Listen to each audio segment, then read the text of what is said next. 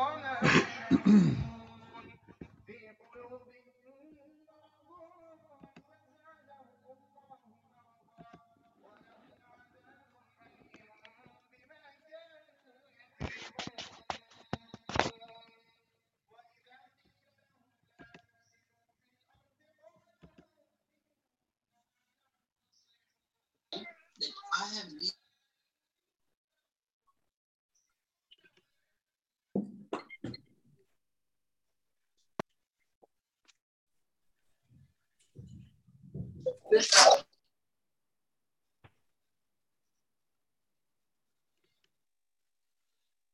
time of my time with, was some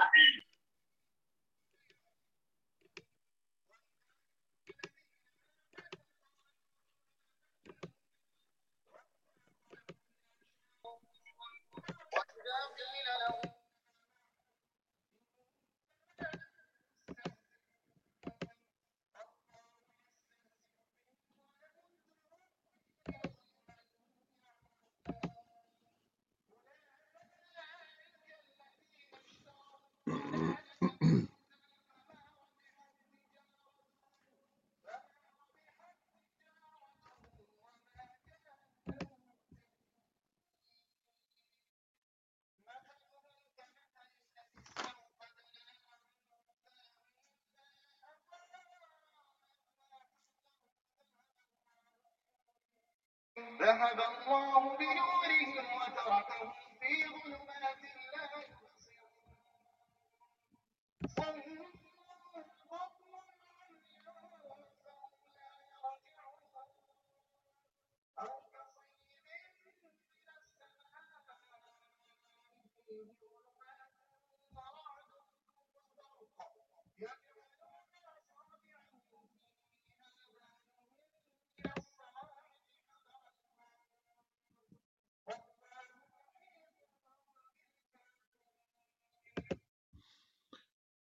الحمد لله رب العالمين والصلاة والسلام على أشرف الأنبياء والمرسلين وعلى آله وأصحابه أجمعين.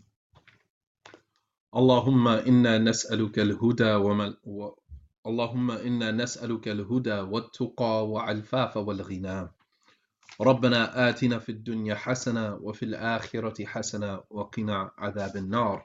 O Allah, we ask you for the good of this life and the good of the hereafter and to save us from the hellfire.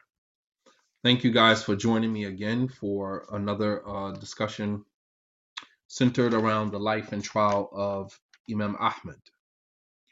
So we left off in the last discussion talking about Imam Ahmed and his upbringing, him being raised by his mother, uh, much like many of the scholars of Islam, um, whether we knew that or not. Many of the scholars of Islam, like Imam al-Bukhari, Imam uh, al-Shafi'i, uh, Sufyan al-Thawri, uh,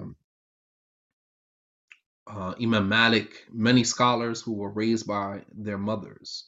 Uh, we don't usually get a chance to, you know, uh, underscore that or highlight that in our pursuit of learning about their lives, but um, nonetheless, they were raised by their mothers Uh, Imam Ahmed, rahimahullah ta'ala, is as we left off, he said that حفظتني أمي القرآن وأنا عشر سنوات.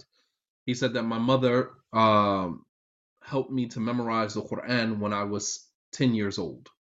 All right, so you could see the diligence. He said that my mother, you know, she used to put on her hijab. كانت أمي تلبسني اللباس وتوقظني وتحملي الماء قبل الصلاة الفجر وأنا عشر سنوات. He said that my mother used to clothe me, used to get me dressed, and used to wake me up for Salatul Fajr and bring me water. And in many instances, she would put on her hijab and walk me to the masjid.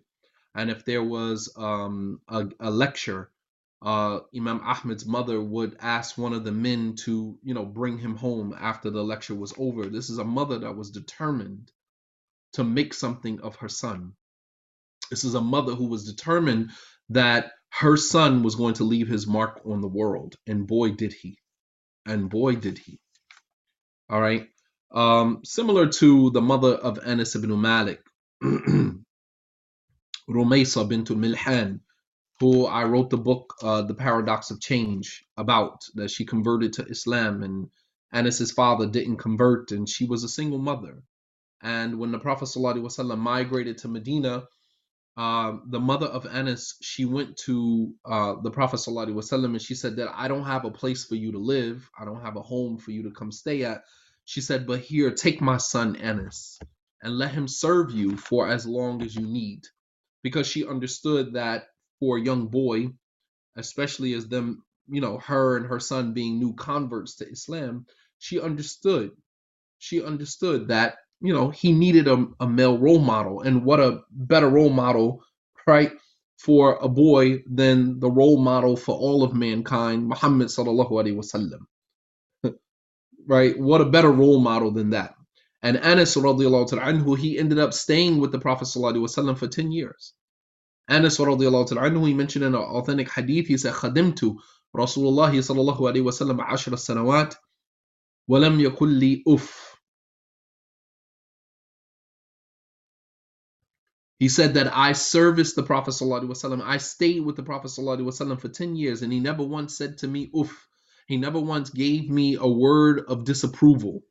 He said that I've never held a hand that was softer than the hand of the Prophet ﷺ. I never seen someone whose character was so, you know, I never I never engaged anybody like that. So you can see that the Prophet ﷺ's interaction and engagement with Anas it had a profound impact on him and who he was to become later on. Um, Imam Ahmed rahimahullah ta'ala, he said, فَلَمَّا بَلَغْتُ سَادِسَ عَشْرَ مِنْ عُمْرِي قالت لي أمي اذهب في طلب الحديث سافر فإن السفر في طلب الحديث هجرة إلى الله جل وعلا الواحد الأحد Imam Ahmed rahimahullah ta'ala he said that when I became 16 years old, this is pay attention for you moms. There's a lesson for you moms, right? Who are sitting at home right now listening. It's you, your children, you, your son, you, your sons, for whatever reason. No judgment, for whatever reason. But I want you to listen. This was a woman who was determined to make sure that her son left a mark on this world. Imam Ahmed said, فَلَمَّا بَلَغْتُ سَادِسَ عَشْرَ مِنْ عُمْرِي he said, when I became 16 years old, when I turned 16 years old, right? He's not, his mom is not throwing him a 16 year old party, right? This is an American culture, including the Muslims, right? Where our sons and daughters turn 16, turn 17, turn 18. We throwing them these big birthday parties. We burn throwing them these big bashes, these big, you know, parties to celebrate the fact that they've reached a certain age in their life and although 16 biologically you know they might be 10 11 12 years old you know emotionally right? We're celebrating the wrong stuff man. We celebrate the wrong stuff. We throw in our daughters you know a sweet 16 and spending all of this money and all of these lavish elaborate parties to celebrate our daughter reaching the age of 16 but she has the maturity level of a 10 year old we celebrate the wrong stuff man this society has us so backwards, so backwards, man. He said, when I turned 16 years old, قالت لي أمي, my mother said to me, اذهب في طلب الحديث. Go seek knowledge of hadith. Go seek knowledge of hadith. This is a mother not pulling him away from the circles of knowledge, encouraging him, pushing him out there. Go learn. Go learn the knowledge of hadith. Go learn the knowledge of hadith while we're pulling our children away from Islam. And then when our children are knee deep in the thralls of this dunya, in the clutches of this dunya, we're running to the nearest imam, we're running to the nearest student of knowledge, trying to figure out how do I save my child. When part of the reason why your child is in that situation is you. You are part of the problem. How do we how do you save your child? Let's start by changing much of the, the, you know, let's start by unlearning much of the stuff that you taught him or her. You are part of the problem. We make mockery of the Islam, we make mockery of the imams, we make mo- nobody is good enough, nobody is smart enough, nobody is, you know, religious enough. What message are you sending to your children? If you're constantly talking about how bad the Muslim community is, constantly talking about how ignorant the Muslim leaders are, constantly talking about how uneducated the Muslim, you know, preachers and teachers are, constantly talking about how discombobulated our communities are, what message are you sending? What message are you sending to your children? You're constantly talking about how good the brothers are, uh, how how there's no good brothers out here. Constantly talking about how there's no good sisters out here. Constantly talk. What message are you sending? The Prophet sallallahu alaihi wasallam he said, "Man qala halak nas fahuwa ahlakahum." He who says that there is no good left in people, then he is the one whom there is no good in. When you when your pessimism reaches a level where you don't see good in anybody, nobody measures up, nobody is good enough, nobody is religious enough, nobody is smart enough, nobody is adequate enough, nobody is capable enough, then who is? What's left for you and your family? You are basically isolating you and your children on an island by yourself, waiting to be slaughtered by shaitan and then you come running back to the Muslim community, running back to the Muslim community when the, the dunya has you, you know, by the grips. And you're running back to the Muslim community trying to figure out how in the world you ended up in that situation. No, we're not perfect by by any means. And make no mistake about it, when I or any other Muslim leader or imam or preacher, teacher, scholar criticizes the ummah for the things that are going on within the ummah. We reserve the right to do that. You don't. What have you done for Islam for you to be so critical about the Muslim community the way that you are? What have you done? How much sadaqah have you given? How much time have you volunteered from your life? How much how many sacrifices have you made for your life for Islam? How much? We are not the same. Me criticizing Muslim leaders or criticizing the Muslim community as a whole, I reserve the right to do that. I reserve the right to do that. You don't. What sacrifices have you made for Islam? Please. But we just constantly pull and pull and criticize and critique the Muslim community with no end in sight. Constructive criticism is highlighting the effort while also highlighting the areas of improvement.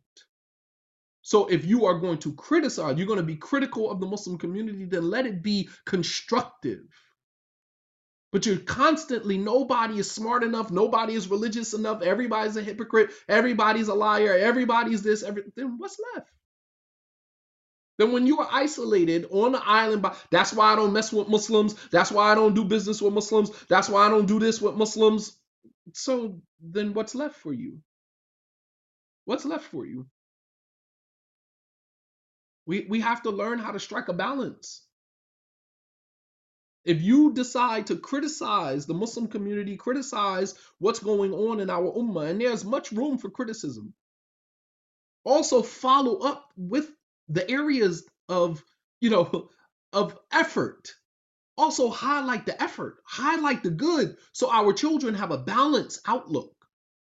Not that you're just constantly beating down the Muslim community with, you know, never never anything good to say about Islam and the Muslims. We have to learn how to strike a balance. Nonetheless, when you can look at how this mother is pushing her son in a particular direction at 16 years old, while many of us are pushing our children at 16 years old, in what direction? In what direction? He said, When I became 16, when I turned 16 years old, my mother said to me, Idhab fi talab al hadith, go seek knowledge of hadith. She said, Safir, travel. We telling our children, travel the world, go see the world, not for any purpose other than just traveling the world, just to say that you've been to Italy, just to say that you've been to Maldives, to say that you've been here. Travel the world for knowledge. Not just to say in your leisure in your conversations with people oh yeah i've been here and i got so many stamps in my passport but you haven't learned anything from any of these trips all of the countries you've been to all of the parts of the world that you've been to. What lessons have you learned from any of that? Has that brought you closer to god to know that god exists? Had that has that brought you closer to islam knowing the, the the areas that you've gone to that you've traveled to that muslims have either conquered those areas or have had influence over those areas. She said safir travel فإن السفر في طلب الحديث هجرة إلى الله جل وعلا الواحد الأحد. She said travel to seek knowledge of hadith. She said because traveling to seek knowledge of hadith is hijrah. It's like making migration to Allah subhanahu wa ta'ala al-wahid al-ahad, the one, the unique. Imam Ahmed said to his mother, how shall I travel? Kefa Usafir. How am I going to travel? I'm 16 years old. What do you want me to do? How am I supposed to travel? She said, Khud ta'amik. She said, Here's some food for you. This is your food, your provision. Wahada riskuk. That is your provision. She said, Your legs are your riding animal. And Allah subhanahu wa ta'ala sahibuk. And Allah is your companion. Go. You understand? Go. I just had this conversation with my 19 year old just a few nights ago. Here's your food. Here's your provision. Your legs are your, your vehicle, your mode of transportation. And Allah subhanahu wa ta'ala is your guide. Allah is your companion. Allahumma anta sahibu fi safari wa khalifatu fi ahli. As we make in our dua when traveling, we say, Oh Allah, you are sahibu fi safari, you are my companion on my journey, wa khalifatu fi ahli, and you are the watcher over my family while I'm gone. Don't ask how Allah subhanahu wa ta'ala, God can be in two places at one time. Anta sahibu fi safari wa khalifatu fi ahli. You are my companion along my journey, and you are the guardian over my family while I'm gone. That's what Imam Ahmed's mother told him. She said, Here's your risk, here's your provision, your legs are your vehicle, and Allah subhanahu wa ta'ala is your companion. Go. Go seek knowledge of the religion. SubhanAllah. So Ahmed, he said that he began traveling for knowledge. This started his journey for traveling for knowledge. Many scholars like Imam uh, um, Imam uh, al Bukhari and many others who used to travel for long distances for uh, knowledge of hadith. It, it, you can imagine uh, Imam Ahmed was poor. He spent most of his life as a kid in poverty. He had an uncle who used to work for the government, but Imam Ahmed was very rigid against taking money from the government. He was very rigid.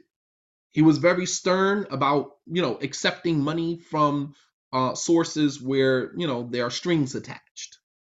All right. So Imam Ahmed rahimahullah ta'ala began traveling to seek knowledge. The first person that he sought knowledge from was uh, obviously his mother. that was his first teacher. Mothers are usually the first teachers.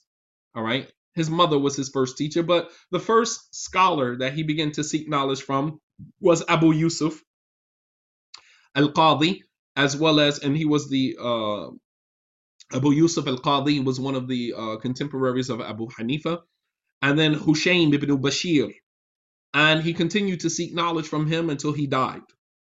Uh, Imam Ahmed wrote over 3,000 hadith from uh, Hushaym ibn Bashir. He walked on his feet from Baghdad to Kufa. When you get a chance to look at that on the map, I want you to take a look at that the distance. He walked from Baghdad to Kufa when he was 20 years old and he went to go seek knowledge from Abu Muawiyah al-Darir and Waqi' ibn Jarrah. Waqi' ibn Jarrah was also one of the shuyukh, one of the scholars of Imam Shafi'i. And that very famous line of poetry where Imam Shafi'i said that he walked out of the masjid and his, his eyes fell on the leg of a woman by accident and he forgot everything that he memorized and he went to a scholar to go complain about his bad memory. The scholar he went to go complain to was none other than Waqi' ibn Jarrah Abu Malih. I named another one of my children after that. If you look at the line of most of my children, they have the names of the scholars of hadith. Most of my children. I was I was as a student in the Islamic university, I was immersed in this world. It was only like I was physically amongst the people. Many times I might have seemed like I was in a daze. Many of times it might seem like, you know, I was out of it or, you know, I was in a whole nother world. I'm there physically, but mentally, emotionally, I'm in a completely different zone. And I was in a completely different zone. I literally lived amongst them as Imam al-Bukhari rahimahullah ta'ala was asked of him, why don't you sit with us, sit with us after Salatul Isha? لماذا لا تجالسنا بعد صلاة العشاء? Why don't you sit with us after Salatul Isha? And Imam al-Bukhari said, لأني أعيش مع الصحابة. He said, because after Salatul Isha, I don't sit with you because I live with the Sahaba. After, after Salatul Isha, I go into my books and I lose myself in the world of the Sahaba. I live amongst the Sahaba. He said, وَمَاذا أَفْعَلُ بِكُمْ وَأَنْتُمْ تَخْتَابُونَ النَّاسِ He said, and what shall I do with you guys? Why will I sit with you after Salatul Isha when all you guys do is sit around and backbite people? Why do I sit around with you and just talk about people? He said, I live with the Sahaba. After Salatul Isha, I go and I begin to read the books of the Sahaba and I lose myself. Imam al-Bukhari rahimahullah ta'ala, he said that he traveled from one place to another and the whole time he's going off of his memory, his memory, going from each sahabi and going through their lives and their biographies. Imam al-Bukhari rahimahullah ta'ala wrote his book At-Tarikh al-Kabir, the history of Islam from his memory. You understand? He wrote that from his memory 18 years old. He started writing Sahih al-Bukhari, compiling Sahih al-Bukhari when he was 23 years old. This big book that you have on your bookshelf right now, that compilation, which is considered by the vast majority of Muslim scholars in the Muslim world as the most authentic book after the Quran. The most authentic book after the Quran. Imam al-Bukhari rahimahullah ta'ala began compiling that book from his memory at the age of 23 years old. He wrote a tarikh, the history of Islam, before Sahih al-Bukhari from his memory at 18 years old. Don't tell me it can't be done. Allah subhanahu wa ta'ala chooses, but we have to push our children in that direction. So if you see that your child or your grandchild, you see you have a child that is thirsty, they say, and, you- and you can you can tell as a teacher, I can look in my classroom and out of maybe 15 to 18 students, I can see one or two that has it. You can you can you can spot it. They got a thirst for it. They have a thirst for it. And it's when it's up to the parent that when you see that in your child to begin nurturing that. To begin nurturing that. So he said that he walked from Baghdad to Kufa when he was 20 years old, and he learned from Abu Muawiyah. He also learned from Waqi' ibn Jarrah, the same sheikh of Imam Shafi, who Imam Shafi said his very famous line of poetry, شكوت إلى وكيع سوء حفظي فأرشدني إلى ترك المعاصي فإن علم نور الله ونور الله la يؤتى لعاصي that I complained to Waqi' about my bad memory فأرشدني إلى ترك المعاصي. So he directed me to leave alone sin. فإن علم نور الله because knowledge is the light of Allah. ونور الله لا يؤتى لعاصي. And that the light of Allah is not given to those who disobey Allah subhanahu wa ta'ala he memorized all of the books of Waqi' ibn Jarrah and then he headed to the area of Basra. He went to Basra and guess who he learned from in Basra? He learned from Ibn Mahdi Abdurrahman ibn Mahdi and Ibn Ulayya and Yahya ibn Sa'id al-Qattan. Some of the mountains of knowledge, mountains of knowledge that he went to Basra to go learn from. And then after he traveled to Basra, he went to Mecca. All right. He traveled to Mecca, and uh, Yahya ibn Ma'in was his companion in many of these journeys. Yahya ibn Ma'in, another, the Imam, the Imam of uh, Ahlul Hadith, the Imam of the scholars of Hadith, Yahya ibn Ma'in, was Imam Ahmed's companion uh, in many of his journeys. He was also one of the scholars who was put into prison for not saying that the Quran was created, and Yahya ibn Ma'in ended up saying that yes, the Quran was created to free himself, believe it or not. Imam Ahmed was very disappointed in him in that. He didn't believe it, but he said it to kind of free himself so that he would not be tortured. But Imam Ahmed lost a lot of respect for him as a result of that. Although a great scholar of hadith, but when put into the flame, put into the fire, you know, he became something else.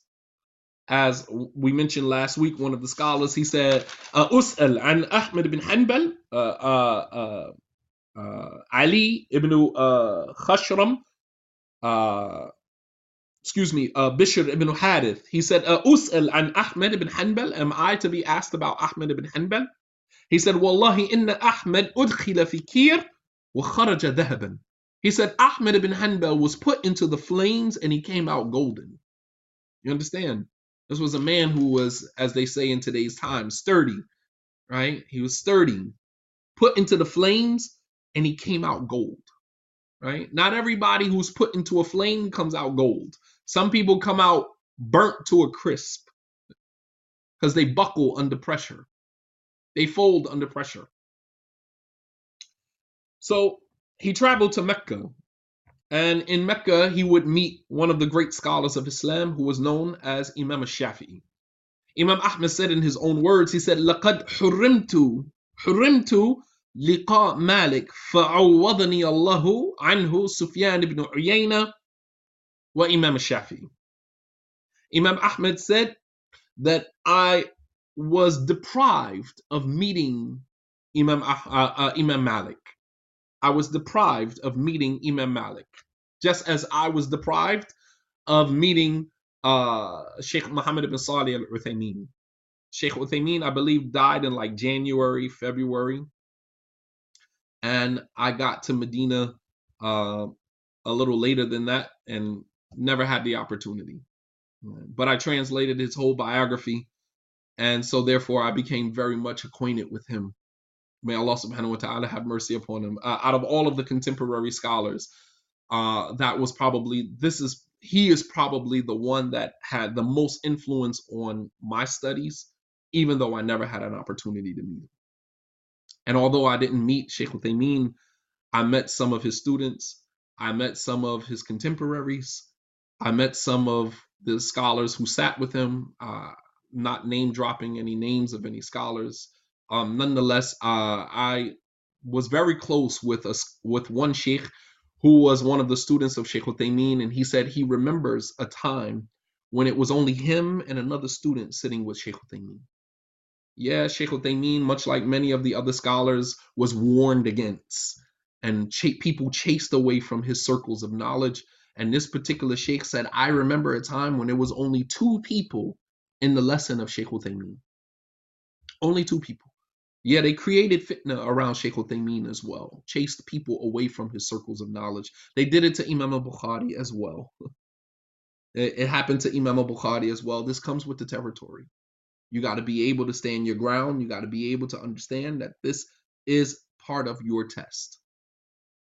Every scholar wants to be a scholar when he knows that when he walks out into a room that there's hundreds of students waiting to sit with him and learn from him. Every everybody wants to be a scholar when they see that that is, you know, you know, the recompense of being a scholar That I can walk into a room and everybody sitting down waiting for me to exit and open my mouth so they can write down what I'm saying. In that case, anybody would want to be a scholar. But what about when you walk out into a room and there's only one or two people there? What about when you walk out into a room and there's only one or two people there? You know, so yeah. So Imam uh, Imam Ahmed said, لقد حرمت لقاء مالك فعوضني الله سبحانه وتعالى سفيان بن عيينة. He said that I was deprived of e- meeting Imam Malik because by the time Imam Ahmed got to Mecca, Imam Malik had already died. Imam Malik had already died. And Imam Malik and Hamad ibn Zayd, one of the two Hamad, Hamadan, Hamad ibn Zayd died the same the same year. Imam Malik and Hamad ibn Zayd died the same year. You, you'll find scholars, they usually die in pairs. I don't know why. It's, it's just something, subhanAllah, about that. Scholars, they we we usually u- lose maybe two at a time. They usually die in pairs. Subhanallah. So you're losing two mountains of knowledge in one time. So he didn't have the ability to meet uh, Imam Malik. He said, but Allah subhanahu wa ta'ala replaced Imam Malik with Sufyan ibn Uyayna and Imam Shafi'i. So although he didn't meet Imam Malik, he did meet a scholar or scholars that were just as great as Imam Malik, and that was Sufyan ibn Uyayna. As there were two Sufyans, as there were two Hamads, there was uh, there were two Hamad, and there were two Sufyan, Sufyanan. There was Sufyan ibn Uyayna and Sufyan al-Thawri. Right? Sufyan uh, ibn Uyayna was in Mecca at the time that Imam, uh, Imam Ahmed migrated there, and he met Sufyan ibn Uyayna, and he also met Imam Shafi'i, rahimahullah ta'ala, for the first time. He would meet Imam Shafi'i again in Baghdad a few more times when Imam Shafi'i lived in Baghdad for two years. Uh, and he wrote all of Imam Shafi'i's books. He memorized from Imam Shafi'i and then went back and wrote all of Imam Shafi'i's books. And Imam Shafi'i and Imam Ahmed will go on to become very close friends, right? Although scholar and teacher, or, or although teacher and you know uh, and student, Imam Shafi'i, rahimahullah ta'ala, he said, um, Imam Shafi'i said that if Imam Ahmed, if you come across a hadith that is sahih, then tell us about it. Because he is my scholar when it comes to hadith. This was the type of respect that Imam Shafi'i had for Imam Ahmed, even though Imam Ahmed was one of his students. He respected the fact that Imam Ahmed had a dhawq al-ilmi, al-hadithi. He respected the fact that Imam Ahmed had a taste for the knowledge of hadith. And he gave him that. In this day and time, a student graduates from the university, and you might see that he's a rising star amongst us. But we're going to dampen, we're going to, you know, we're going to sully, you know, his reputation because he got to come through us, right? There was a time when, you know, you had people who preceded others and they had this persona that you know i was here before you i was giving dawah before you so you got to pay homage you got to pay homage to me you got to go through me you got to sing my praises you got to kiss my ring in order for you to get my respect respect is earned not given that's number one and number two when you see a budding student of knowledge and you see that he has you know, you know, a, a, taste, a thirst for knowledge, and that he is proficient uh, in a certain area of of the religion. You give him that. We're trying to nurture. We're trying to nurture that. I don't gotta go through you. I ain't gotta sing your praises. I ain't gotta kneel down and kiss your ring because you was giving dawah before me. What does that mean? Uh, respecting you is one thing. Worshiping you is something totally different. No student of knowledge should have to graduate from a university after putting his time in and, and, teaching and have to sit underneath the thumb or underneath the foot of a somebody who preceded him. Especially if the younger student of knowledge has more knowledge than the the, the elder, the so-called elders, right? I never, I, I never, you know, that I never got with that. That, that always rubbed me the wrong way. I'm sorry. And here again, this is probably why I'm always, um, I'm always in I'm always into something. I'm sorry. I just that that whole system. I'm sorry. I don't, I don't follow that system. I don't follow that system. I'm sorry. I'm not kneeling down. I'm not kissing your ring. I'm not singing your praises. And I'm not paying homage to you. I respect you as a result of you know what you have done, not who you sat with, how long you've been giving dawah. My respect is given based upon effort. Respect is given based upon effort that is earned effort put forth. That's I'm sorry. That's what I give respect. If you've been on the ground giving dawah for 20 years, but you haven't moved anything, you haven't nurtured anything, you haven't built anything, you don't have a pot to piss in, a window to throw it out of, what type of respect do you expect me to give you? I should throw dirt in your face. As Abdullah ibn Mas'ud, he said, "Lo alim nas dhunubi ما وطئ عقبي اثنان وحثيتم التراب على رأسي that if people knew my sins two people you wouldn't walk behind me and you would throw dirt in my face You've been on the ground giving dawah. You boast that you've been giving dawah for 30 years and 40 years, and you've been giving dawah for 50 years, yet you still haven't you haven't produced one Hafiz Quran, you haven't produced one scholar or budding student of knowledge, you haven't built an educational facility where Muslims can go and learn, you haven't contributed anything. The only thing that you got to show for what you have done for the past 20 years is CDs, dude. You gotta be kidding me. And now somebody graduating from the university is supposed to come home, kiss your ring, and kneel down to you and pay homage to you for what? What have you done? Homage is paid, respect is given, not because of who you sat with. I don't care who you sat with. Oh, I sat with Sheikh Fulan and I sat, that's your resume. I'm not hiring you. I don't care what your resume is. I'm not hiring you. I don't care who you sat with. That does not give a man credence who you sat with. It's what you have done, the effort put forth, the foundation that you laid so that the Muslim community, you know what I mean, can give you your roses while you are alive and when you die.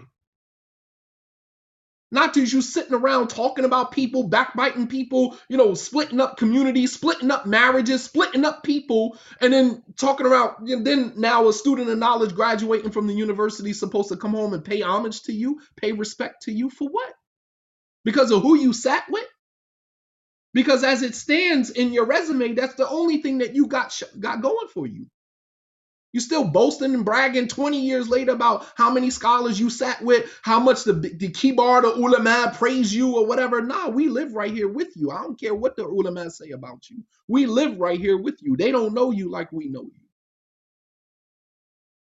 They know another side of you. Gotta be kidding me, man. Respect and homage is not paid based upon who you sat with and how long you've been giving dawah. Please stop saying giving dawah. Teaching Islam. You're teaching Islam. And I'm I'm sorry. I just don't I, I didn't I didn't just walk into this, you know, blindly and just say, okay, this is what everybody's doing. Let me just follow what everybody's doing. Oh, he's been giving dawah for 20 years. Oh, mashallah. And every time I get in public, I'm supposed to mention your name and praise you. And, you know, nah, I'm sorry. I don't know. I ain't cut from that cloth. I'm sorry. I'm sorry. Forgive me. And I guess that's that's why I'm astray. It's all good, but I'm I'm sorry. I'm not following. I'm not toeing the line. I'm sorry. So he went to Yemen after that.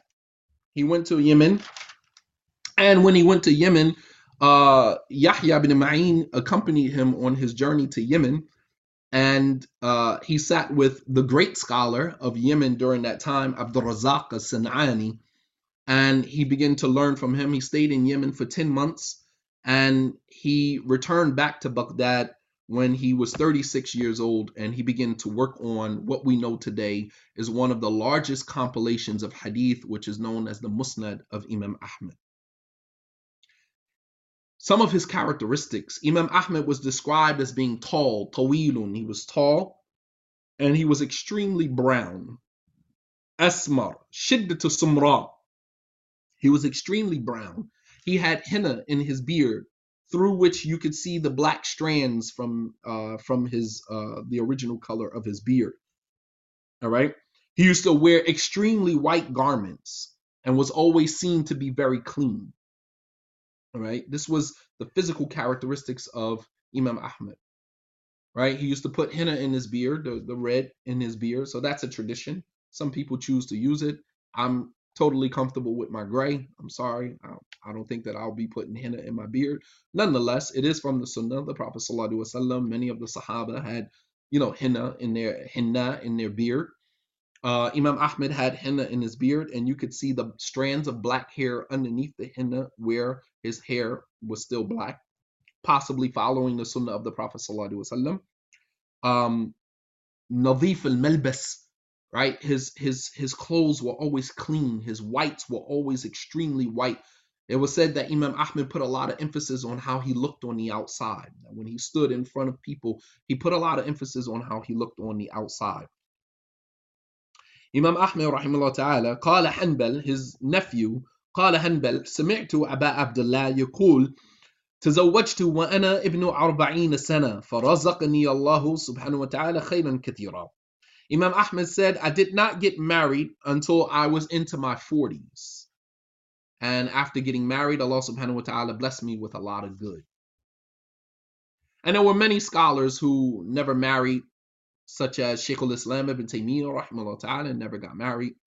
Uh, Imam al-Nawawi, Abu Zakaria, Muhyiddin, Yahya, he died when he was only 44 years old. You think about the 40 hadith of Imam al-Nawawi, you think about uh, Riyadh al-Salihin and all of these compilations of hadith. He did all of that in very a very short period of time.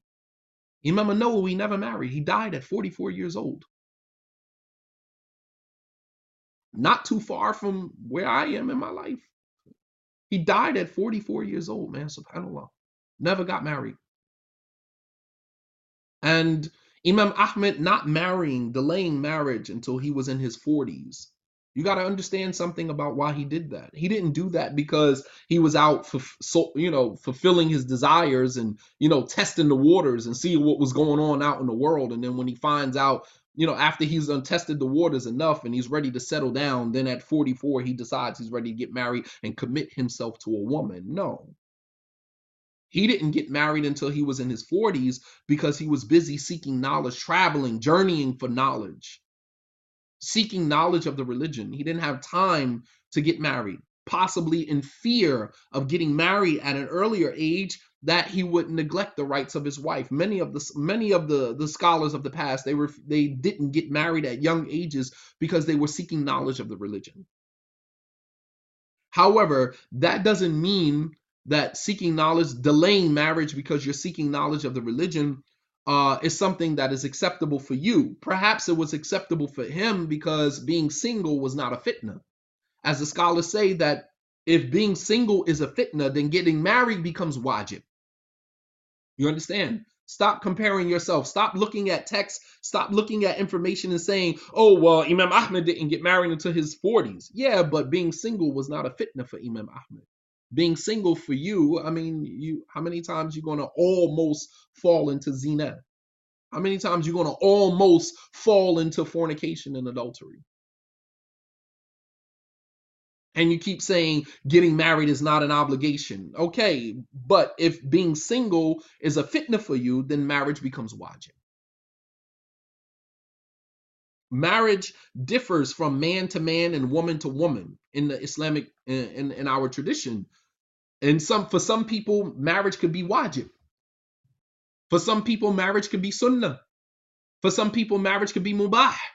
For some people, marriage can be uh, you know, mustahab, uh, could be makruh, could be hated. And for some people, marriage could be haram. For some people, marriage could be haram.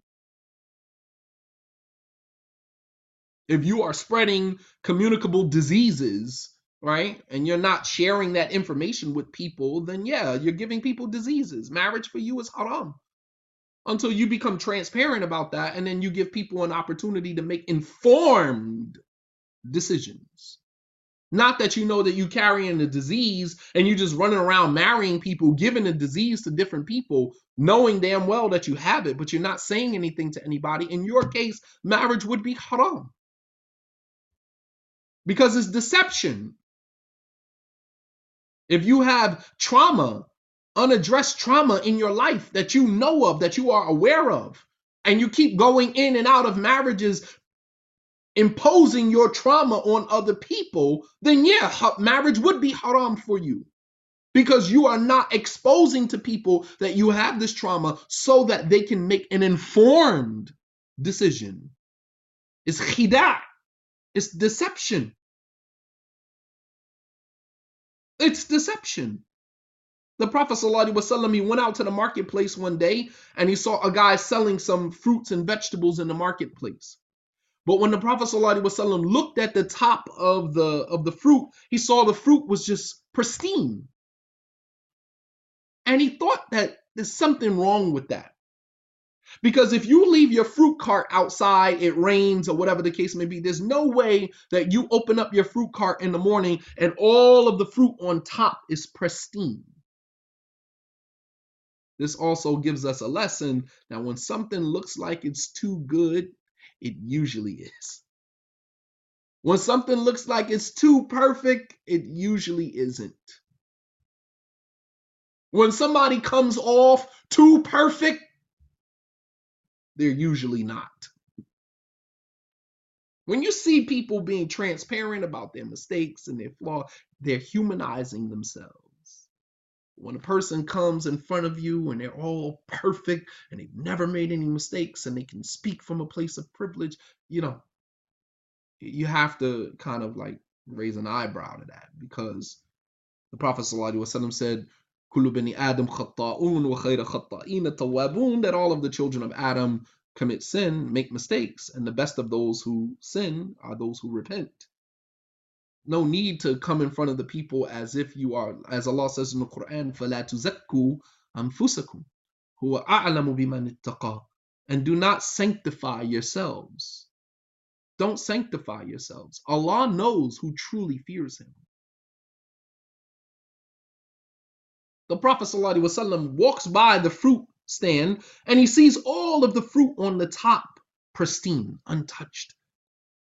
No brownness, no, you know, wormholes, no nothing. So the Prophet ﷺ, he stuck his hand down to the bottom of the barrel and he felt that the fruit at the bottom of the barrel was spoiled. And he turns to the seller of the fruit and he said, أفلا جعلتها فوق كي يراها الناس Why don't you put the spoiled fruit on the top so people can see it? من غشنا فليس منا. He who deceives us is not of us. It's not a behavior that is attributed to Islam. He who deceives us is not of us. So if you have a communicable disease, herpes, to the end of it, AIDS, whatever, and you know that you have it, it becomes your responsibility to be transparent about that if you want to get married. To marry somebody with that and not tell them that you have it until after you've already consummated the marriage, you have deceived the person, and that behavior within itself actually renders the marriage null and void. It renders the marriage null and void. You deceived me. You stole my ability to make an informed decision. You took that from me by not being transparent about what you were carrying. So, in that case, in that situation, yes, marriage would be haram for an individual like that. So, Imam Ahmed, he said that I didn't get married until I was in my 40s. Listen to what Imam Ahmed said about his wife.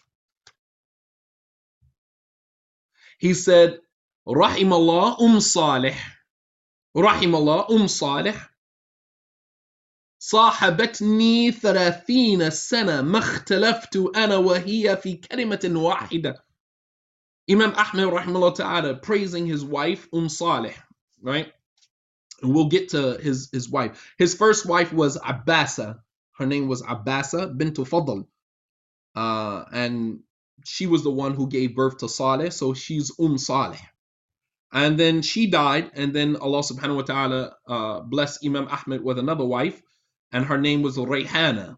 And she gave birth to his son Abdullah. Both Saleh and Abdullah also became scholars in their own right, and they also uh, narrated to us a lot of you know the story of Imam Ahmed as well as much of his musnad. All right. I believe uh, his son Abdullah completed the musnad. I don't even think that Imam Ahmed uh, lived long enough to complete it, if my memory serves me correctly. But Imam Ahmed rahimahullah ta'ala, he said, Rahimullah Um Salih. May Allah have mercy on Um Salih, his wife, Abbasa. May Allah have mercy on Um Salih. Sahabatni thalathina sana. She was my companion, my comrade for 30 years. We, we talked earlier before about when a wife transitions from being a wife to being your comrade Completely different level of relationship. He said, May Allah have mercy on Umm Saleh. Sahabatni 30 sana. She was my companion, my comrade for 30 years. وَمَا اخْتَلَفْتُ أَنَا وَهِيَ فِي كَلِمَةٍ وَاحِدَةٍ And me and her never had a disagreement about anything. Never had a disagreement about anything. We never differed in anything. Synchronized. some people, some spirits, some souls are just like that. And then there are some who it's just like it's friction from beginning to end. There's some, as the Prophet ﷺ said, Al arwah junud mujannada. The souls are like conscripted soldiers, those that find one another, that find an affinity to one another, they will have a closeness. And those that don't, sometimes perhaps we just married somebody who, you know, our souls just did not have an affinity to one another. maybe our souls you know you know when you find that you know your relationship with someone is just tumultuous you know from beginning to end you're trying to force the physical to be in sync and to be in harmony while the souls are you know are not in harmony the souls are disunited you're trying to unite the body but the souls are disharmonious if that's even a word right? I mean, that's looking at it from a, a deeper spiritual perspective. We stay together because the embarrassment of being divorced, the, you know, I'm just, or the tired of, you know, chasing, tired of the sit down process, tired of being in this position. I just want to be married and settle. So we're forcing the physical, but the, the souls are not harmonious. The souls are not harmonious. He said, May Allah have mercy on Umm Saleh. She was my companion for 30 years, and we never differed in anything. Alaikum salam. We never differed in anything. It's just synchrony. Some people have it, some people work to develop it, and some people will never have it.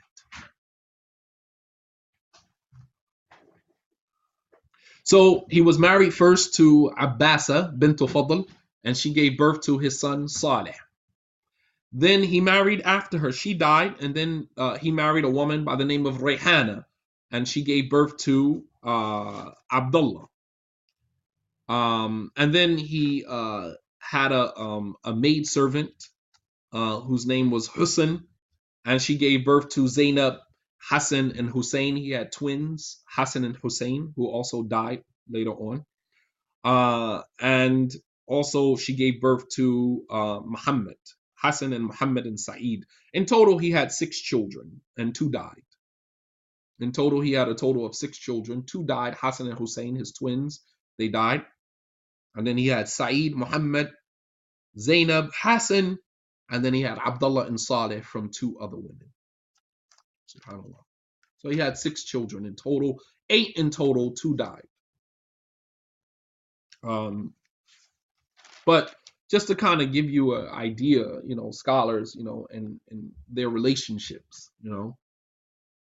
Subhanallah. Man. He said I was with this woman for 30 years, man, and we never had a disagreement, man. What does it take for people to get to that point? You, let me tell you how a relationship can get to that point where we just we don't differ in anything. We don't, you know, and it's not uh, a dictatorship, right? It's a healthy, harmonious relationship is when there's sincerity. You want good for the person, the person wants good for you. There's not this attitude of, I'm trying to conquer you, I'm trying to sway you, I'm trying to get you to do it my way, I'm trying to get you to be who I want you to be. This is where all of the friction comes in because your soul can feel it.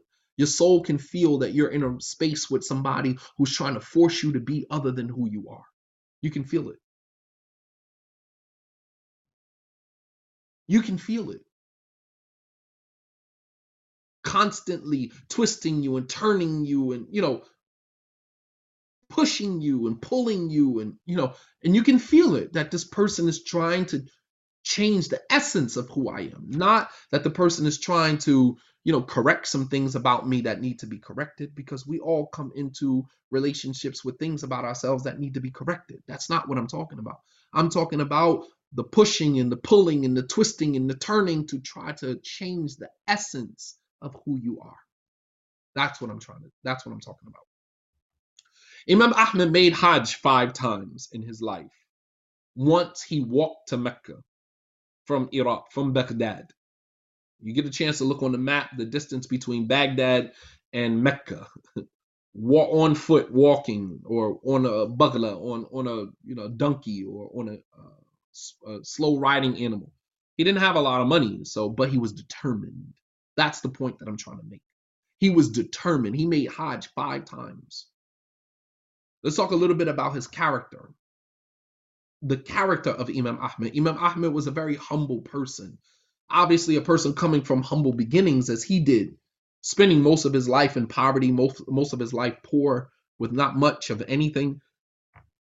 That'll do it to you. So let me give you an incident that happened. Let me show you his, you know, how do you find someone like that? What do you look for? It's not what you're looking for. Um, it's not, I'm looking for someone who's like this. The key to finding someone that's right for you is knowing who you are. See, what we do is we come up with these long lists, right? The person has to be like this, has to be like this, has to be like this, has to be like this. And you know what we're really looking for when we create these long lists of expectations and, you know, what the person has to be like. And you know what we're doing? We're hoping that we can find someone that meets all of the qualifications on that list so we don't have to do no work on us. You understand? Because if you can find somebody who checks all your boxes, then you don't have to do any work on you. You don't have to you don't have to change anything about yourself because you got everything that you wanted. That's why we come up with these long lists.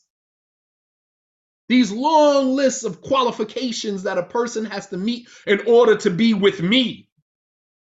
You got to be this, you got to be that, you got to be this, you got to make this amount, you got to have this, you got to have that. Why? Because if you find someone that meets that criteria, then you have to do no work on yourself. You don't have to do nothing. You could just lay back. You got everything you needed right there on paper. You checked all your boxes. She checked all your boxes. You don't have to do nothing on yourself. That's why we put so much work. We put so much work in the list and very little work on the person that's creating the list. You understand? I don't need a list. I know who I am. And from the first or second sit down with you, I can tell whether or not we're going to jail together. I can tell. Not because I know you, but because I know me. I know what I'm looking for. I know what I'm not looking for. I know what my energy responds to, and I know when it doesn't respond to. Know yourself well enough to know what is for you and what's not for you. Stop rolling dice. Maybe, inshallah, work out. He looks like a good brother. She seems like a good sister. Stop rolling dice. Gambling is haram in Islam. The only thing that you could ever be sure of is what you want and what you don't want. You understand? You don't know what the other person is bringing to the table. You don't know whether or not this person is lying. You don't know whether or not this person is, you know, running games. You don't know. I don't know. But what I do know is I know me. I know my energy. I know how my body responds. I know how my energy responds. I know me. It's not about this person has to meet all of this criteria. This person has to check all of these boxes before we can be together. Because that's just giving you a way out. That's giving you a, a way not to do any work on yourself. Stop with the list. Because most of the stuff on your list is unreal, uh, unreasonable anyway. It's unrealistic anyway Most of the stuff on your list is unrealistic. Double check your list every now and again. Do a reality check on your list every now and again. I promise you, most of the stuff on your list is unrealistic. التواضع أتى رجل يمدح إمام أحمد فقال له الإمام أحمد أشهد الله أني أم- أمقت على هذا الكلام قال والله لو علمت ما لو علمت ما عندي من الذنوب والخطايا لحش لحشوت لحثوت ولا حثوت التراب على رأسي Imam Ahmed rahimahullah ta'ala, man praised him, said something good about him in public. Right? Imam Ahmed, he's sitting with a man, and a man starts to say all of these great things about Imam Ahmed, start to praise him in public. Imam Ahmed goes to the guy and he says, Inni umqituka ala hada kalam. I hate you for what you just said about me. He's praising Imam Ahmed. Oh, he's the Imam, al-Allama, or Fulana, and you know, this alam, al-Jabal, al-Ilm, you know. He's praising him for all of this knowledge that he has. Imam Ahmed goes to the man and says, I hate you for what you just said. He said, Wallahi, if you knew the sins and the mistakes that I've made, you would throw dirt in my face. You only know the public persona. You don't know me. Don't praise me like that. Don't praise me like that. You don't know me like that.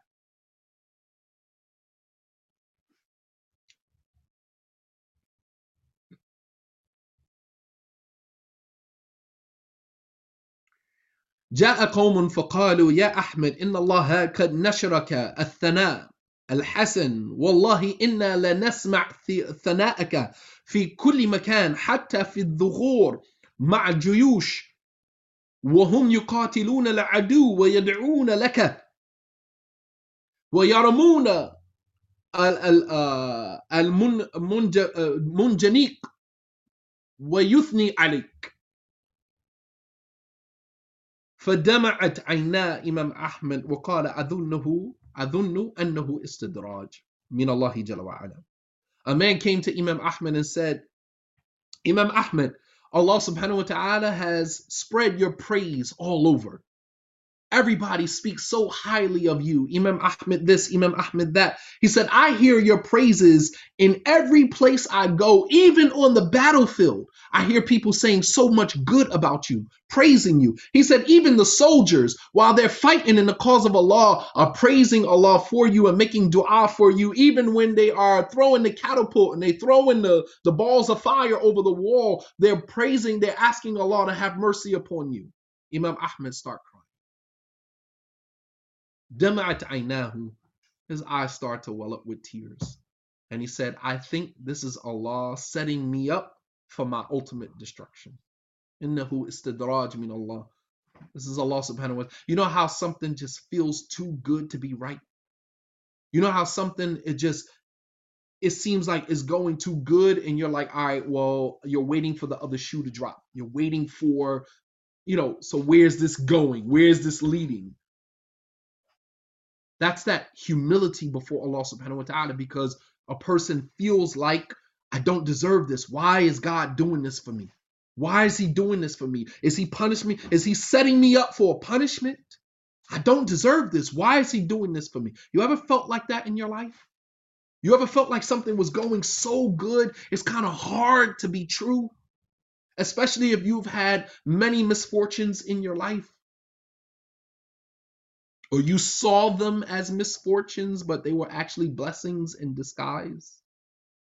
There's so many people who have had so many misfortunes in their life and they start to get down on themselves and they start to think that they're cursed. They start to think that there's no good in them. They start to think that, you know, I don't know why I'm still living, right? You start to have these thoughts because there's so many misfortunes that come to you in your life, but you what you don't realize is what you see as a misfortune is actually a blessing in disguise. It's a blessing. It's all on a matter of perception. It's all on how you see it, all on how you look at it. You can walk out your door and see that you have a flat tire and you're going to be late for work. This is the second day this week that you've been late. This is a new job. You just started. Not realizing that eventually you're going to get fired from that job. And then you're going to go on unemployment.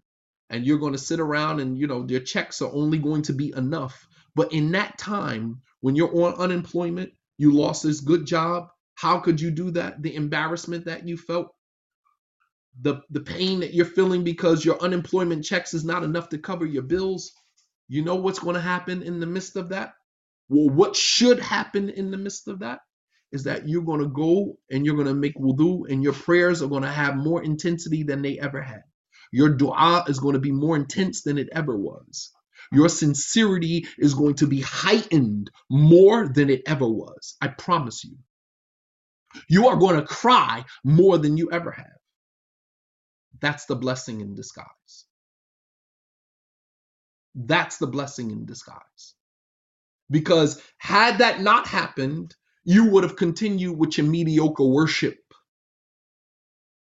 you would have continued with your mediocre worship. You're bumping your head four times and getting up, no dhikr, right? How many times we go down, we pray, just a mechanical movement. We get up from the salat, we don't even make dhikr. We run back to doing whatever it was we were doing, spend countless hours on the internet, very little dhikr of Allah, very little remembrance of Allah subhanahu wa ta'ala. And most of the time, this is because we pretty much have everything at our back. We pretty much live in the good life. We don't need to call on Allah like that. But when Allah starts to pull things away from you, take stuff away from you, stripping you of certain things, right? Certain luxuries it puts you in an uncomfortable place. And as human beings, we don't like to live in discomfort, which is why we lie, which is why we do whatever we need to do to get out of that space of discomfort. Human beings don't like to live in discomfort. That's why we lie to ourselves, we lie to other people because we don't like living in discomfort. This is what social media has allowed us to do is to escape the discomfort of the reality of our lives. We don't have to live in our own reality. We can log on to Instagram, we can log on to Snapchat, we can log on to one of these social media sites and we can lose ourselves. I can be somebody else. I can live vicariously through somebody else. I can scroll through a whole bunch of pictures and just wish that that was me for 10 minutes, 15, 20 minutes and live vicariously. You understand? But when Allah subhanahu wa ta'ala starts to take certain luxuries away from you, the true believer there in that moment finds their sincerity to Allah subhanahu wa ta'ala. It's back, it's there. So we see it as a as a misfortune, as Allah subhanahu wa ta'ala says in the Quran, Asa an takrahu shay'an wa Allahu fihi khayran kathira. Perhaps you may hate a thing and Allah has placed an abundance of good in it. How can you hate something, but Allah put an abundance of good, not just good, an abundance of good in it? That means that it's a matter of how you are seeing it. You're seeing it as a bad thing, as a calamity, as an adversity, as a misfortune. But Allah says He has placed an abundance of good in it. That means that you have to change your perception of it in order for you to be able to see the good in it, to ask Allah subhanahu wa ta'ala to unmask it and allow you to see it for what it is. اللهم أرنا الحق حقا وارزقنا اتباعه وأرنا الباطل باطلا وارزقنا اجتنابه Oh Allah, show us truth exactly as it is and give us the ability to follow it. And show us falsehood exactly as it is and give us the ability to stay away from it. But Imam Ahmed said, I fear that this is istidraj. This is Allah taking me step by step by step to my eventually my eventual destruction. So he married uh, Abbasa bint Fadl, Um Saleh, uh, and then he married Rayhana, and and then he had um, his other children from Hussein, which was his uh, concubine. Um, and when he said that, may Allah have mercy on uh, Umm Saleh, um, we never differed in anything. it, it shows you, you know, here again the synchrony of the souls, man. You know. And when he married Rayhana, قالت له بعد الدخل عليها بعد أيام هل تنكر مني شيئا After Umm Saleh died, he married another woman by the name of Rayhana, right? Listen to this conversation between Imam Ahmed and Rayhana. After he consummated the marriage with Rayhana, a couple of days after they were married, Rayhana asked him a question. قالت هل تنكر مني شيئا? She said, Is there anything that you dislike about me? Is there anything that you know you are displeased with about me? Very interesting question for a woman to ask a man because usually women are biting their nails, hoping that there's nothing that the man dislikes. You rarely will find a woman who would throw it out there like that. Is there anything about me that you dislike? Anything that you are displeased with? Right? Right. And she had one eye, right? She was blind in one eye, right? Exactly. So there's there's this kind of, you know, maybe he's displeased or maybe he's not. But I want to know. I'm, I'm asking the question. She said, Hal tunkir minni shay'an? Do you dislike anything about me? فقال لا إلا هذا النعل he said no i don't dislike anything about you except this shoe these shoes that you wear الذين الذي تلبسينه لم يكن على عهد النبي صلى الله عليه وسلم he said no i don't like any I, there's nothing about you that i dislike and this is keep in mind she was blind in one eye right she's wondering why did you marry me like i'm deficient right? Like any woman would feel you know like i'm deficient. You know sometimes a woman will not disclose something about herself until after the man marries her and then after he's married and he finds out about it she's hoping that he just accepts it right? Rarely where you find a woman that will be transparent during the sit down process say hey this is what it is. I mean you have some women who are you know embarrassed by the fact that they have children from a previous marriage. Don't ever be ashamed or be embarrassed by that.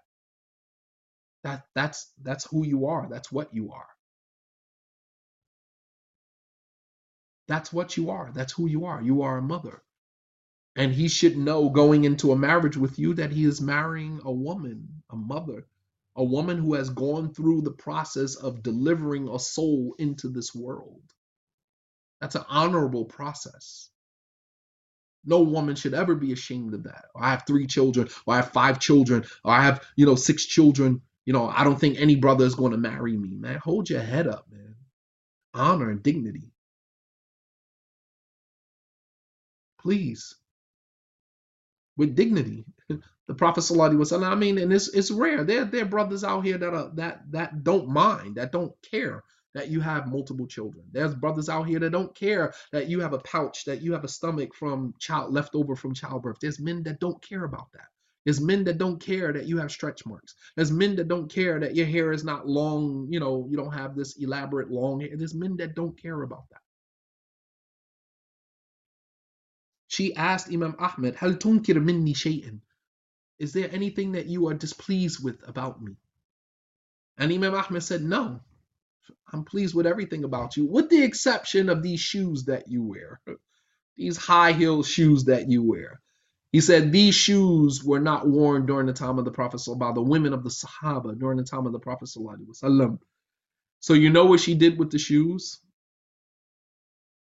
You know what she did with the shoes? She did she say, well, these is my shoes. You trying to change me? I, am not giving up my shoes. I was wearing these shoes before I married you, and now and you knew I wore these shoes before you married me. So why would you marry me knowing that I wore these shoes? These are my shoes. You trying to change me? No. You know what she did with the shoes?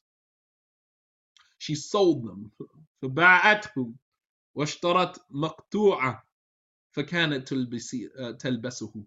She sold the shoes with the heels and bought flats and she began to wear flats. She sold them. Baba'atu. She sold them. The shoes with the heels on them, she sold them and she got flats. and she started to wear the flats. And this shows, you know,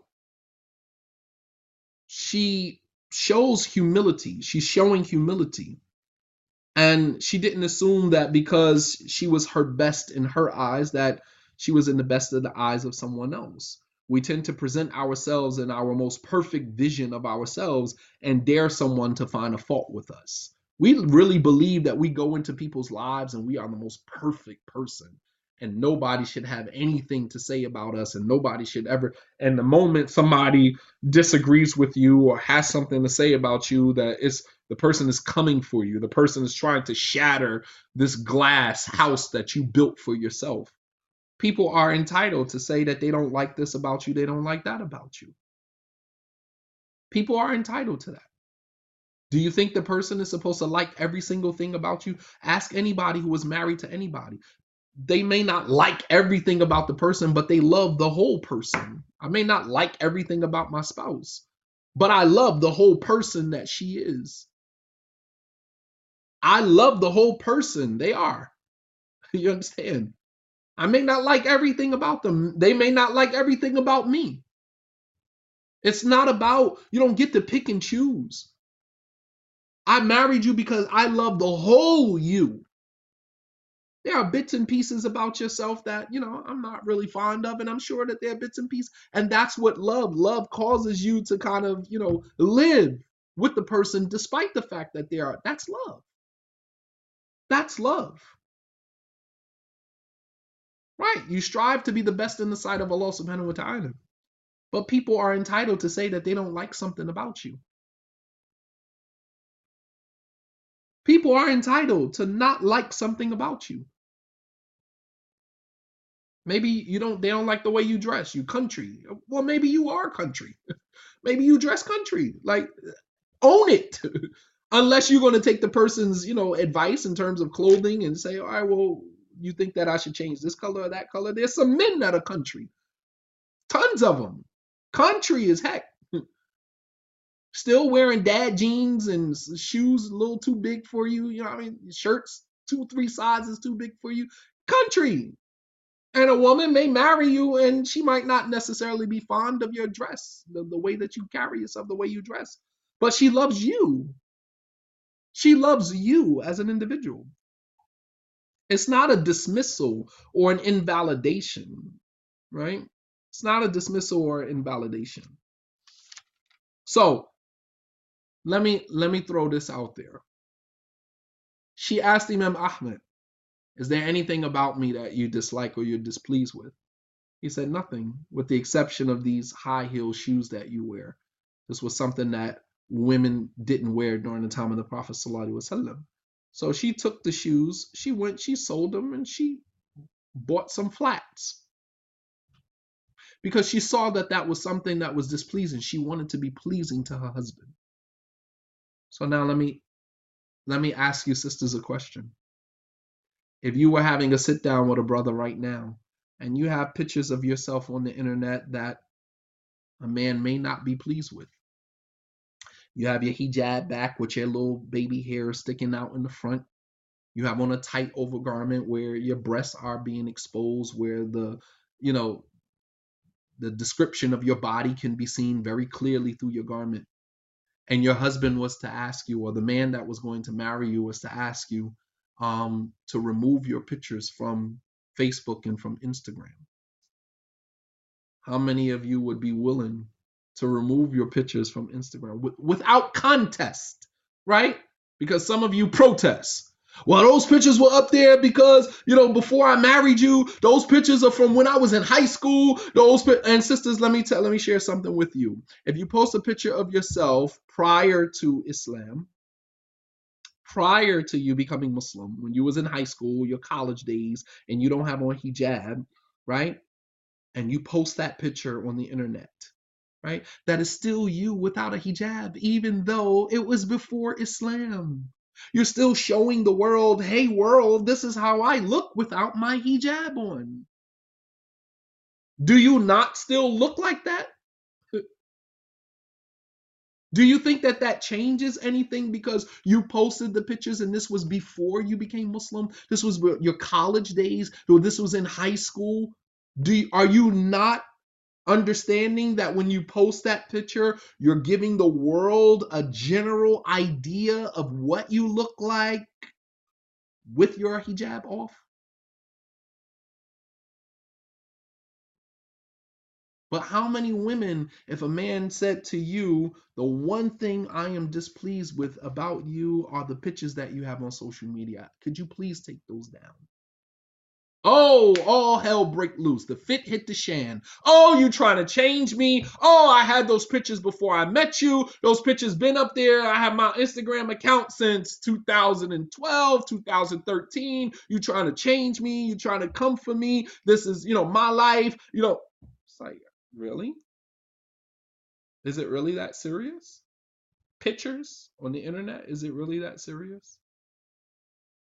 I'm I'm just I'm just trying to show you where how far we've come from you know from real Islam because the pictures are number one are haram. The brother shouldn't have to ask you to take the pictures off. You should already know by default of a Muslim woman whose hallmark is modesty.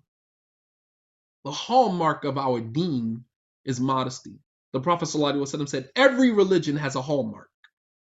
Every religion has a hallmark. The hallmark of Islam is haya, it's modesty. Every religion has a particular has a particular behavior, a particular quality that that is particular to that particular religion. Every religion has a particular quality that is specific, that is particular to that religion. The quality, the hallmark of Islam is haya, is modesty. It doesn't matter whether it's a request or a demand. It doesn't matter whether here we go, here we go with the walls, putting the walls up. Now you're becoming defensive. It depends on whether it's a request or a demand. It doesn't matter whether it's a request or a demand. Because if I demand that you do something because it's haram, don't worry about it coming from me. It came from Allah. I'm only the carrier of the message. It came from Allah subhanahu wa ta'ala. It didn't come from me. I'm telling you what Allah subhanahu wa ta'ala is saying. I'm telling you what Allah subhanahu wa ta'ala said. Don't say, oh, it depends on whether it's a request or a demand. So does Allah have to request you to take it down? That's my question. Does Allah subhanahu wa ta'ala has to have to request that you take it? Does Allah have to ask you nicely? Does Allah subhanahu wa ta'ala have to ask you nicely to take it down?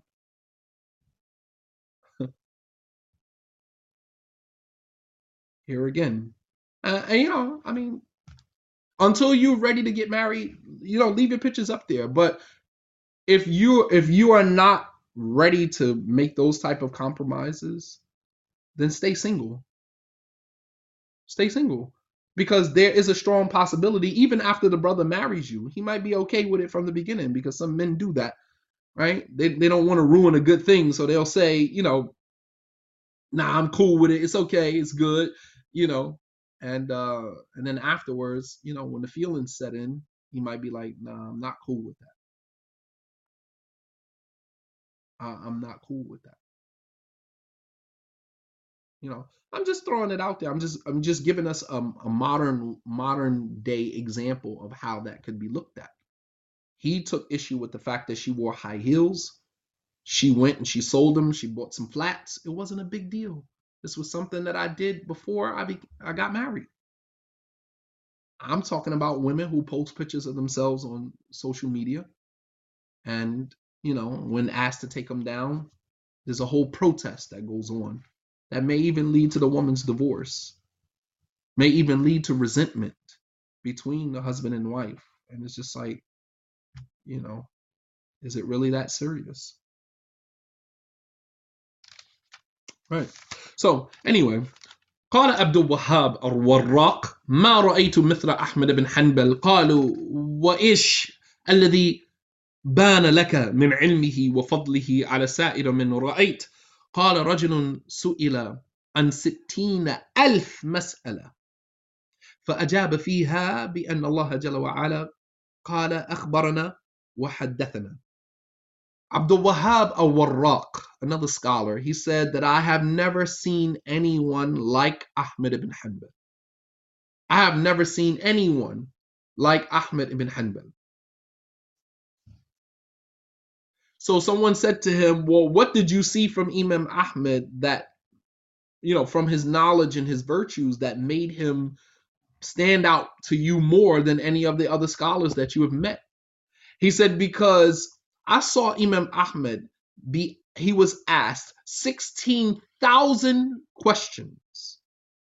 16,000 issues were brought to Imam Ahmed, and each issue he responded, Akhbarana haddathana. With each and every question he was asked, he quoted a hadith for it directly linking the chain of narration back to the Prophet. My sheikh told me, who told his sheikh, who heard it from his sheikh, who heard it from his sheikh, who heard it from Abu Hurairah, who heard it from the Prophet, who said XYZ. He brought each and every hadith for every question. He brought a hadith with the chain all the way back to the Prophet. We're talking about knowledge, ilm amik, deep knowledge of the religion.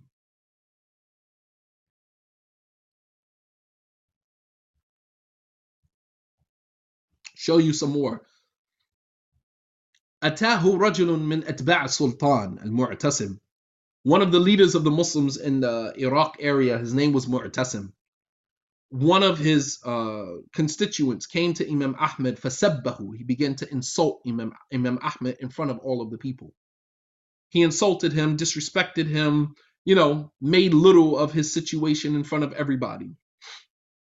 فقال الناس يا أبا عبد الله يا أحمد رد عليه هذا السفيه They said to Imam Ahmed, respond to him, this ignoramus, this ignorant person, he's talking about you, he's belittling you, he's disrespecting you in front of everybody. Respond back.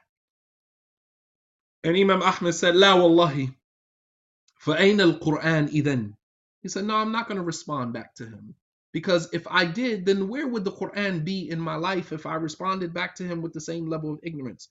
Doesn't Allah subhanahu wa ta'ala say in the Quran, إِذَا خَاطَمَهُمُ الْجَاهِلُونَ قَالُوا سَلَامًا And when the ignorant speak to them or disrespect them, they simply say, Salama, peace, and they walk away. He was a strict follower of the Quran. He said, No, I'm not going to respond back to him because then where would the Quran be in my life if I responded back to him? Doesn't Allah subhanahu wa ta'ala says in the, say in the Quran that when the ignorant respond to you or the, the ignorant speak to you in a disrespectful way, then just simply respond, Salam, peace to you. قال Ali ibn Medini, another mountain of knowledge, another scholar of hadith, Ali ibn Medini, he said, لو كان إمام أحمد في بني إسرائيل لكان نبيا من الأنبياء. He said, if Imam Ahmed lived during the time of Bani Israel, he would have been a prophet. He would have been one of the prophets of Bani Israel. It was reported that Imam Ahmed memorized a million hadith. A million hadith. Now keep in mind that a hadith of the Prophet ﷺ, there are there are not a million sayings of the Prophet ﷺ in our tradition. So how did Imam Ahmed manage to memorize a million hadith? We're talking about hadith with different chains of narration. We're talking about also the athar, a sahaba. We're talking about the narrations of the sahaba. All right, and we're talking about the fatawa, the the the Islamic rulings and verdicts of the the sahaba. So this is what is meant when it says he memorized over a million hadith. Um, um, Abu Zur'a al-Razi, another mountain of knowledge, he was talking to Imam Ahmed's son, Abdullah, right? He said,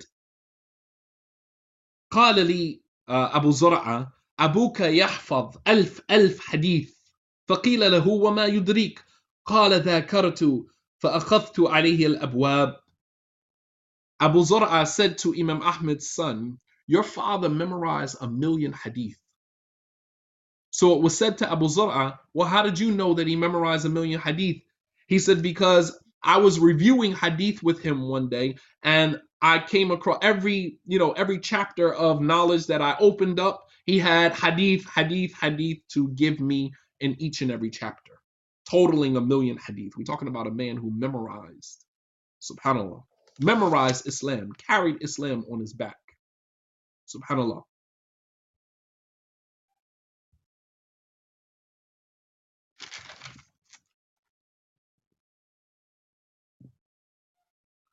Imam, Imam Ahmed was also the Imam of Ahl Sunnah during his time.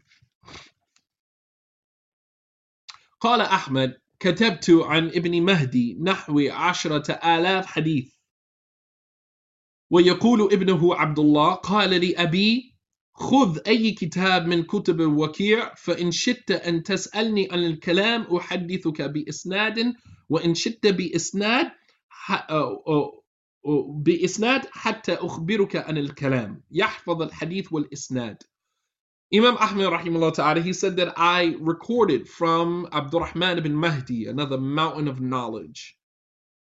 I recorded from him close to Ashrata alaf hadith, 10,000 hadith from one sheikh, from one scholar. I recorded from him. And he said to his son one time, Abdullah, he said, Choose any of the books of Waqi' ibn Jarrah, pick out any one of his books, and I will narrate to you the hadith with the isnad back to the Prophet. I'll give you the hadith and I'll give you the isnad, the chain of narration, all the way back to the Prophet. قال حسين بن إسماعيل عن أبيه كان يجتمع في مجلس أحمد أكثر من خمسة آلاف شخص وخمسمائة يكتبون عنه فتاوى وأحاديثه والبقية يتعلمون منه أدبه وسمته وأخلاقه وتع- وتعاليمه مع الناس سبحان الله Hussein ibn, Abd, uh, ibn Ismail narrated on his on his father that in the circle of knowledge that Imam Ahmed used to teach in, there were over 5,000 5,000 students sitting there listening. 5,000 students. Khamsat alaf. 5,000 students sitting. Can you imagine? If you guys have ever been to Mecca and Medina, how many of you guys have been to Mecca and Medina for Hajj or Umrah, right? And you walked into the Prophet's Masjid and you seen Sheikh Abdul, Abdul Muhsin al Abad, who by far had probably the largest following, or uh, Shankiti has some of the largest crowds in the Prophet's Masjid. You could look, you could stand way in the back of the masjid and you could just see red and white gutras, white gutras, students just sitting down for as far as the eye can see. Students just sitting there, writing down, jotting down his, you know, commentary on hadith. Subhanallah al From the time that I was there in Medina, for the years that I was there, he covered the Sunan of Abu, Dawood. He covered the the Jami of Tirmidhi. He covered, you know, uh, 40 hadith of Imam Nawawi. He covered all of the six books of hadith for the whole time that I was there. Every night, did not miss a night ex- except on Thursday, Yom al Khamis. Other than Thursday, he's there every single night. His student is reading to him, and he's giving commentary on the hadith, or he's giving commentary on the, you know, on, on the isnad, on the chain of narration. It's just an amazing view. And the amount of students there was nowhere near 5,000. We're talking about 5,000, right? Hussein ibn Ismail, on the authority of his father, said that there would gather in the circles of knowledge that Imam Ahmed was teaching in over 5,000 students. 500 of them, pay attention, 500 of them, yaktubun, were writing down his hadith, his narration, his isnad, his commentary. He said, and the rest, 500 writing, and the rest of them are just sitting there in amazement, studying his edab, studying his mannerisms, studying his etiquette, studying the way that he conducts himself with his students.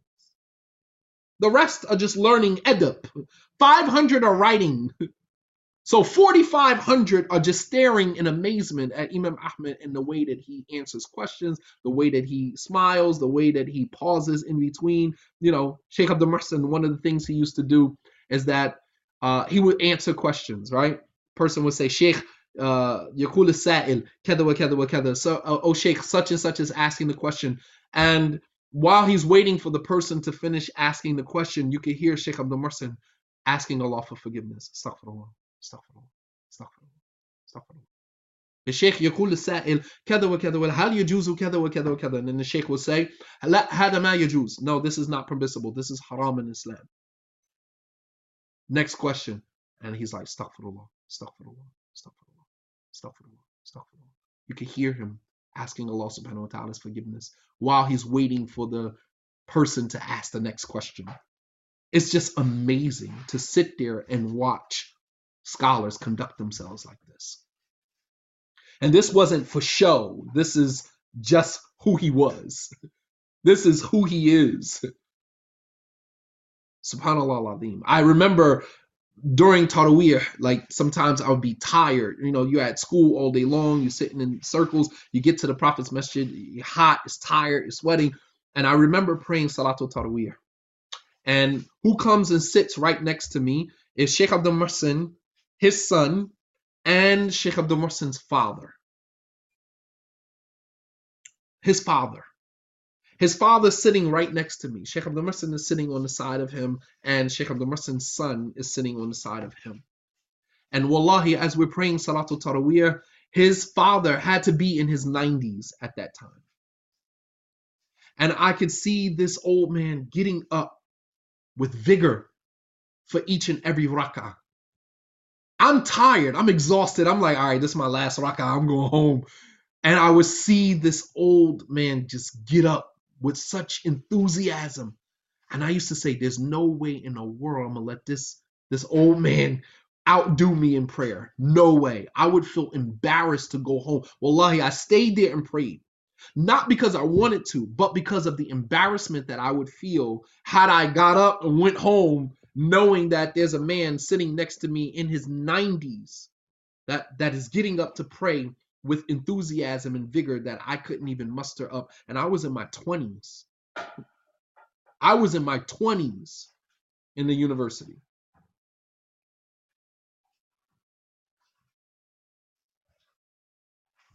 Subhanallah. Okay, so uh, we're going to stop here, inshallah ta'ala. Uh, my next class will be Wednesday, and we will go segue into um, our next portion of this. So, after covering the biography of Imam Ahmed, some of the scholars he learned from, some of what the scholars said about him, some of his knowledge, some about his, you know, his um, his life, his personal life, his wives, his children. Then we're going to go into um, fitna and what is fitna? What is trial? What is tribulation? Why is it necessary? Right? Because we're talking about the life and trial of Imam Ahmed. So we covered the life of Imam Ahmed. Now we want to segue into the trial. Why is fitna necessary? Why does Allah test us? What is the purpose of fitna? Right? As one of the scholars said that uh, Bishr ibn Harith, he said that Imam Ahmed udkhila fi kir wa kharaja. He, he, he, he was put into the flames and he came out golden. So what is test? Why does Allah test us? What is the purpose of tests?